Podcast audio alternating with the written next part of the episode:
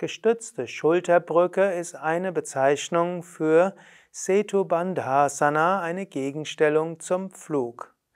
Petya bei Yoga Vidya Bad Meinberg zeigt, wie es geht. Ausgangsposition könnte der Schulterstand sein oder auch die Rückenlage. Petya wird die gestützte Schulterbrücke aus der Rückenlage heraus machen.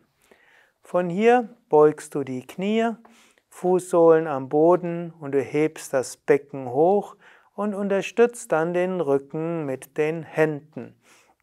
Das ist dann die gestützte Schulterbrücke. In der einfachsten Variation sind die Füße etwas auseinander und auch die Knie auseinander und die Knie gebeugt. Fortgeschrittenere Variationen beinhalten, dass du die Füße und Knie näher zusammenbringst, sie vielleicht sogar zusammen berühren lässt oder dass du die Beine sogar ganz ausstreckst.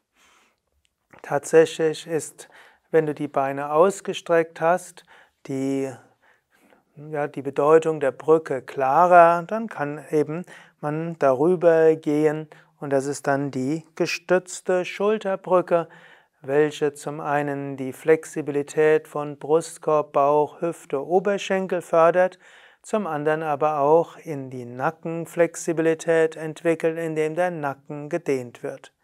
Aus der gestützten Schulterbrücke könntest du auch zum Rad kommen, aber das ist das Thema eines anderen Videos zu finden auf yoga-vidya.de.